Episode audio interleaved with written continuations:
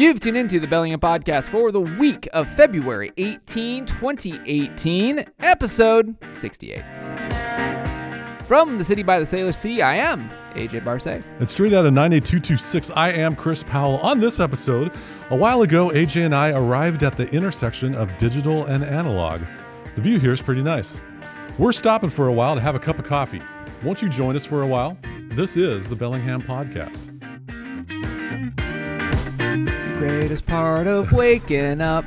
It's Bellingham Podcast in in, your your, cup. ears. Yeah, that's it. How's it going, AJ? Good, a lot better than I have in the last couple of weeks. Chris, how you doing? Uh, I was test driving my announcer voice in that hook, so uh, I don't know. Uh, giving it a try. Otherwise, doing pretty well. Uh, glad that we're that we're over halfway through uh, February, the Yep. shortest month of the year, Yep. and I'm starting to see the sun peek out every couple minutes, teasing us like uh, of things yet to come. So. and, and yet yesterday it snowed. So yes, you and know. more in the forecast later on in a lot of ways. Wah, so. wah, wah. That's right. That's how life is up here in what is it, the 49th parallel? Yeah. Yeah, exactly. So, what are we talking about today? So we are, like you mentioned in the hook, we are uh, taking on uh, a look at our analog endeavors, and this is kind of kind of coming out of the last two episodes that we've done, where you know you and I are uh, quite uh, fed up with digital lately, and no, no, no, not, we're not renouncing it. It's not like we're burning our iPhones, but in our daily life, it's good to strike a balance and being disconnected a little bit and being able to be a little bit more uh, tactile uh, with our, our things that we have with us, or as to quote Chris, the things that bring you joy. That's right. And we got to, uh, I, I just am tired for having to look at a screen all day. And I'm sure it's having uh, repercussions on my system that I'll find out y- later on in life. But, um, you know, it's been around for centuries. Let's talk about ways that we don't have to look at a screen and do stuff. So, um, I'm a working schmuck, just like a whole lot of y'all out there listening. And Monday through Friday, I uh, go from my car to the office and I have stuff that I carry with me. And in previous episodes, I talked about uh, bags and, and, and notebooks and pens and all this other stuff. And, and no, I'm not a shill for a company, but you know, I give it a try. I'll go first. And, uh, you know, in this season, as we're in late winter, uh, before the Ides of March or the I, I weeds, Ides, weeds, Ides, the Ides- of March. yeah, that's something like that. Uh, I've I've been working on slimming down my carry that I, that I take with me, and what can I get away with, and also just what can I uh, jot my thoughts down and and process with that doesn't involve having to get thumb cramps tapping into a phone. So one of the things that you mentioned is we we love bags. We, I mean, you, me, We're uh, aficionados. we are aficionados of, of of bags, largely because you and I are not the backpack kind of sort, unless I mean, unless we're hitting a trail or something. Yeah. But we're also not the um, let me cinch up my tie and whip out my briefcase. That's not our thing. It doesn't work within our within our workflow and, and what we do for a living. Uh, Chris, what what are you what are you doing for a bag these days? Are you still rocking that big uh, canvas bag? the Carhartt bag. Carhartt, yeah. Uh, a, number of episodes back, I, I wanted to uh, try a different route and go with a rugged uh, uh, bag to carry my stuff. And you know, if it's good enough for those that are working outdoors, and and and I got biggest props, full full respect for y'all that are employing the Carhartt brand, uh, whether it's your wardrobe or accessories of what you carry. Um, I found that just having a huge container to store stuff in, stuff gets jumbled about. Well, you are a minimalist, so it's I not am. like you have a lot of stuff. Well, those very few things that I carry around in that bag get jumbled about. Right. So, uh, did some more research as per usual, and I happened to discover.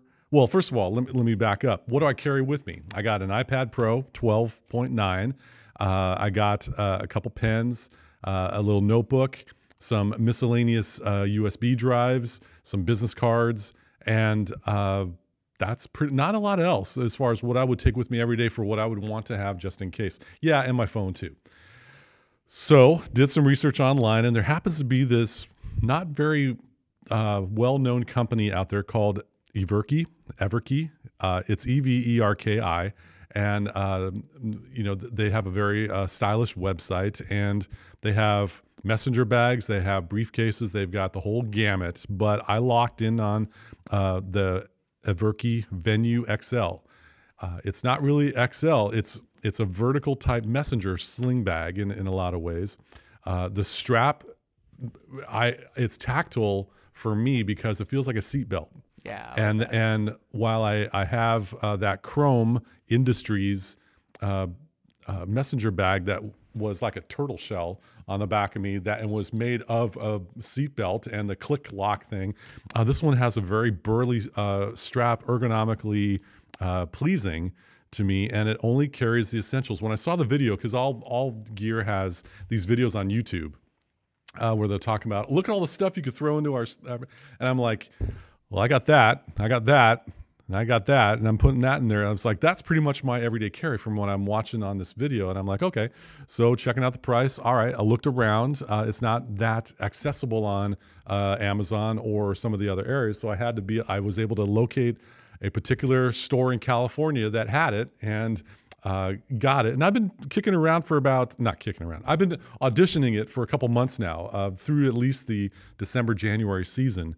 And I gotta say, it's it's really nice. It feels like a holster for a gun yeah, yeah. It's it's on my hip. it's it's so and it's in black. Of course. And I think it's is it orange piping or There, there's a little bit of orange piping, and yeah, I will allow piping to enter my life. Uh, there's a little bit of color uh, in the otherwise bleak uh, view that is my dark wardrobe. but uh, yeah, I mean, it's stylish, and what I really have enjoyed uh, are some of the magnets that it has. It doesn't have a snap or a, a loop or a belt uh, hook feature or anything like that. It's got two internal magnets that has one that when it's when there's not a lot of stuff in there it goes and locks into uh, one magnet and if you have a good deal of stuff it'll go to the upper magnet uh, so you're not having this flap flap flapping around which is nice plus on the other side there's a nice little internal uh, compartment to store my phone. They they thought of a lot of things as far as how can you carry this, how can you have accessibility to a lot of things, and how can it be protected in all in all seasons. Yeah. So I'm a, I'm a fan and uh, been working with the Everki Venue XL. Got a link in the show notes as per always because we talk. You know, we want you to check these sites out as you're uh, listening to the show. But uh, so that's the bag that I'm working with, and then I made a couple other changes along the analog writing Right. uh, things. And I've talked about Baron Fig, still down with Baron Fig, down with the Bullet Journal, down with Leuchtturm, Moleskine. I like them all. Right, a paper is good. let's just let's just paper. the paper's good, but uh, you know, as I'm carrying something back and forth with me, I want to be able to jot some notes down, get something out out of my head, and organize a list of some things of of what I need to do. And out of all the notebooks that I have, you know, the, there are some that I want to have at home in my dedicated space where I'm journaling or logging my my day. That's cool. But if I want to just get random thoughts, um, I, I I'm a fan of Field Notes, uh, based in Chicago, Illinois. Yep, here in the good U.S. of A. That's right. And the, uh, I've always been a fan of their in a clever series of little notebooks. They're three and a half by five or so. But there was one uh, series in particular that they kind of leveled up. They they they they put the old air pump into their notebooks and came up with uh, a I believe it is a four and three quarter by seven and a half notebook. So that's about the size of my hand in some cases. And it's pitch black naturally, which appeals to me, but it's the larger of the notebook as opposed to the memo book Right. uh, for uh, field notes. And I decided that, you know, for a two pack of these notebooks, 60 some pages uh, for about 12 bucks, I'll play. And it fits nice and slim inside an RFID blocking little zipper uh, thing that I can store a passport or other things in my bag. And uh, I've been carrying that around with me. And it's, if I go to a meeting uh, or something, I'll bring that with me and take jot some notes down. It doesn't really have a theme to it. It's a catch-all, Well- which is helpful And it's and it's pitch black. and it's black. That's it's right. That's right. And then uh, for writing, you know, I've talked about Lamy Safaris and I've talked about Tombow uh, pens and et cetera, et cetera. I really have found myself. What am I? What am I using on a regular basis? Uh, Staedtler. Staedtler. Yeah, sta- stad- Staedtler. we got a link in the show Yeah, notes. yeah. Yeah. but basically, they have a, a pigment liner 308 pen. Uh, for those of you playing at home, it's the gray pen that is 0.3 millimeters wide. Uh, it does not bleed, and I'm a left-handed uh, writer, so therefore, as I'm writing, it does not. My hand Doesn't smear. does not smear. Uh, it works well with some of the paper in these notebooks where it doesn't bleed through Right. and uh, it's really you know bold. Uh, you got to keep it capped because if it's exposed to air, it might get a little dry, and that is a sign of you know taking care of your equipment. So I've, I've been rolling with uh, Staedtler Pigment Liner 308 pens uh, in this everyday carry. So So how much? So with your the, your bag, your your your pad of paper, and your pen, Mm-hmm. how much is your everyday carry? How much is the like the the Verki and stuff? uh, the Verki will probably get you around uh, 100 to 120. Okay. Uh, it's an investment, and the Pitch Black is a two pack for 12, and the Staedtler Pigment is right around 350 or 4. So I'm rocking less than 150 bucks in my everyday carry. Now, I also store my Apple EarPods in there, and I also store my iPhone. So if you want to put a price tag on those, Oh no, no, I'm just saying uh, out of the list that you yes, mentioned. Yes. Uh, I would say it's about 150 bucks to go analog with Dig what it. I'm carrying. And, you know, you get yourself a bunch of business cards to throw in there. Well, you know, you can get them for free. Or if you actually care about the card you're giving to people, uh, drop 40 bucks on Zazzle.com. It's a Or great Moo. w- or moo.com. Great websites to be able to get uh, some business cards. And if, you know, let's, we'll talk about Hoban Press in the future because they are OMG amazing, but we'll talk about that in another episode. Uh, so yeah, less than 150 get Dig your it. analog life uh, rolling. Dig it. Well, speaking of analog, you might be listening to us on KMRE 102.3 FM, Low power. community radio, here in the heart of the city of analog subdued excitement. I like it. so AJ, uh, for the past couple episodes, you have been uh, checking out technology technology dependency uh, in some ways. Technological dependency, I guess, would be a, a way of talking about it. How are you uh, working towards a simple life? So one of the things that I've so in all of all of our rants, whether it's on the mic or off the mic, one of the things that I keep coming back to is uh, I feel like Yogi Bear. You know, like I want to have the the bare necessities. No, that wasn't Yogi. Who was that? That was Baloo. Baloo from the Jungle Book. Okay. I got the bare necessities. That's right. That's kind of how I've been feeling. And recently, it hit me with my photography. Um, one of the things I talk about on my Patreon is this thing that in the photography community and, and in most communities, musicians, anything that deals with gear, you get hit with gear lust. Oh yeah. And you just start swooning over the latest whatever or this piece of old whatever. Or, man, I really wish I had this whatever because it would make me better, stronger, faster, whatever. And recently I've been doing that largely because it's a new year and I'm thinking about what acquisitions I want for my business to, to get. And I, I was looking at several different pieces of kit and something kind of fell in my lap. There was a silent auction uh, here locally and I was the winning bid of an old Fuji uh, ST605N film body. Just 35 millimeter film. The light meter in it was toast. Uh, but it was it's it's full mechanical. You don't need there is no batteries required to take a picture. For those of us that aren't aware of uh, the specs on this camera, about what decade would this be? Uh, produced? 70 I, from the best I could date it, I think it was 76, 77, 78. Okay. Uh, Fuji made it for a while. Uh, but it looks like a, uh, a vintage DS, uh, not vintage DSLR, but a vintage SLR, single lens reflex camera. And when I got it, I had it with the intent of it needed some work. So I'm kind of handy. So I, I replaced the light seals and I cleaned it out and rehabbed the mirror and the the there's a focusing plane in it uh, and stuff. And it was just a fun project. And out of it, I was going to rack some film. Well, a friend and, and colleague, uh, matter of fact, I'll put a link to his his Instagram and his photography in the show notes. Uh, he hooked me up because my birthday was around the corner, and he gifted me because he saw that I was getting bit by the film bug. He gifted me something that I, I would qualify as a holy grail camera for me, which is the Olympus OM1. Now, if you don't know what this OM1 is, I put a link to the uh, Wikipedia article on it. And when you see this thing, it looks stylish, first off. You look at this piece of uh, equipment, and as a photographer, you're like, oh man, th- this, this looks skookum. Then you put it in your hands and you feel the weight of it. You feel everything is metal. Metal. I am. I'm a fan of metal. It yes. did come in all black. I Of have course, the sh- of course it does. I have the silver and black model, which I prefer. But uh, it it it dawned on me that I had this camera and just like the the Fuji, and I'm like, I haven't racked some film in a while. So I, I, I loaded the OM1 with uh, a roll of, of Kodak 200 film, and uh, 200 is representative of the speed. And uh, I located a lens uh, off of the eBay uh, in, cl- in clean condition. And I've been, I, I actually processed my, my first roll of color film this last week. And uh, my Patreon will have some stuff. Uh, I already put some stuff on my Instagram. But what, what's been interesting about this OM1, it's 1972, it's actually earlier than the, the Fuji that I picked up, is it's been nice to slow down and it's been nice to actually practice the art of photography again.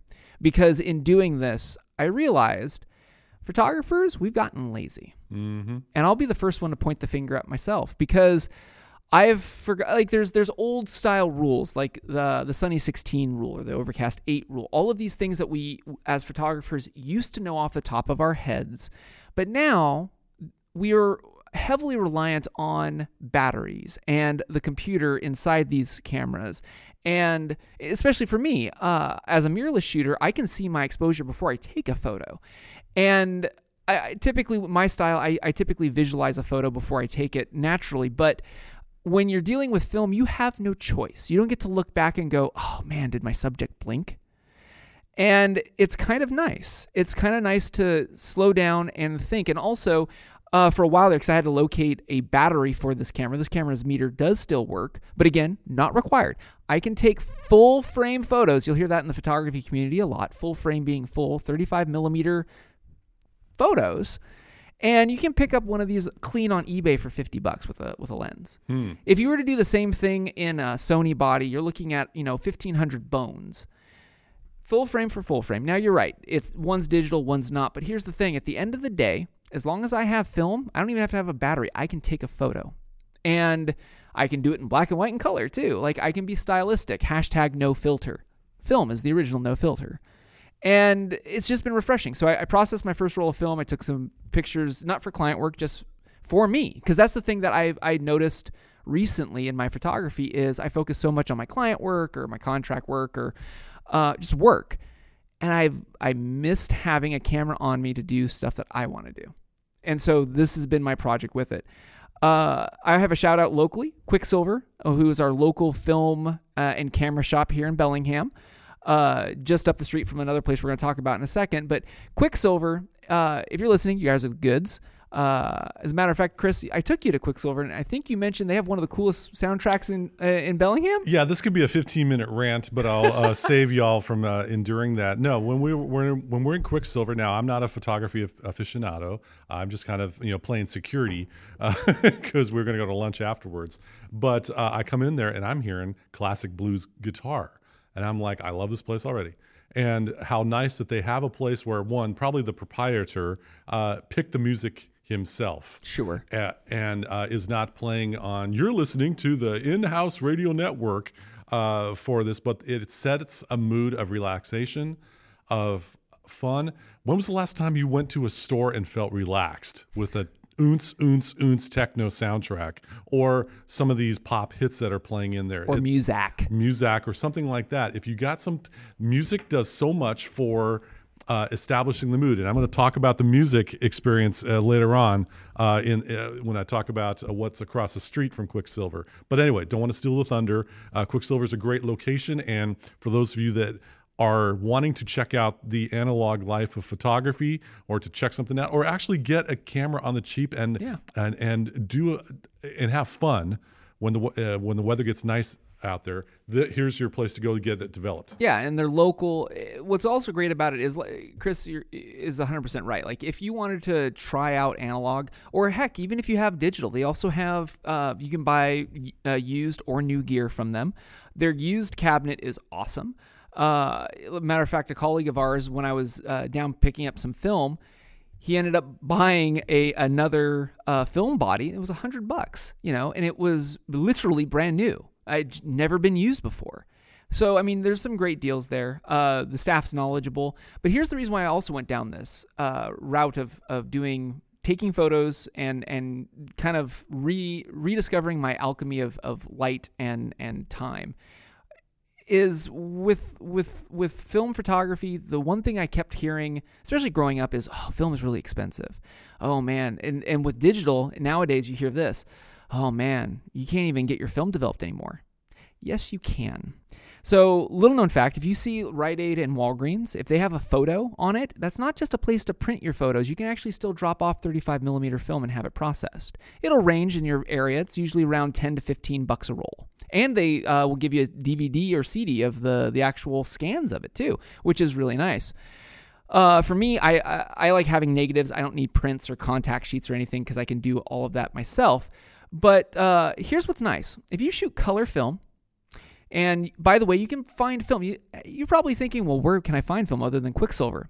Did you know that Haggen's over in Barkley Village, Chris, you can buy Fuji film four pack for 20 bucks. That's not bad. Uh, it's not the place you would think about No. getting uh, analog uh, camera film. Yeah, it's right there next to their their batteries and stuff. But there's still you can still find film, and yeah, okay. So you can pick up four rolls, twenty bucks. Okay, cool. Now you get it processed. Quicksilver, you can get a roll of film. Now they process only once a week, so you have a little bit of downtime to see what your your prints look like. To build anticipation for the product. Exactly. Uh, four dollars and fifty cents to process your color roll. So let's break this down. I How knew you would. How, oh, so you got you got the silent auction for the camera. Yeah, we'll say fifty bucks for a, a film camera. Fifty bucks for the for the device. Yeah, Uh, five bucks for a roll of film. yeah.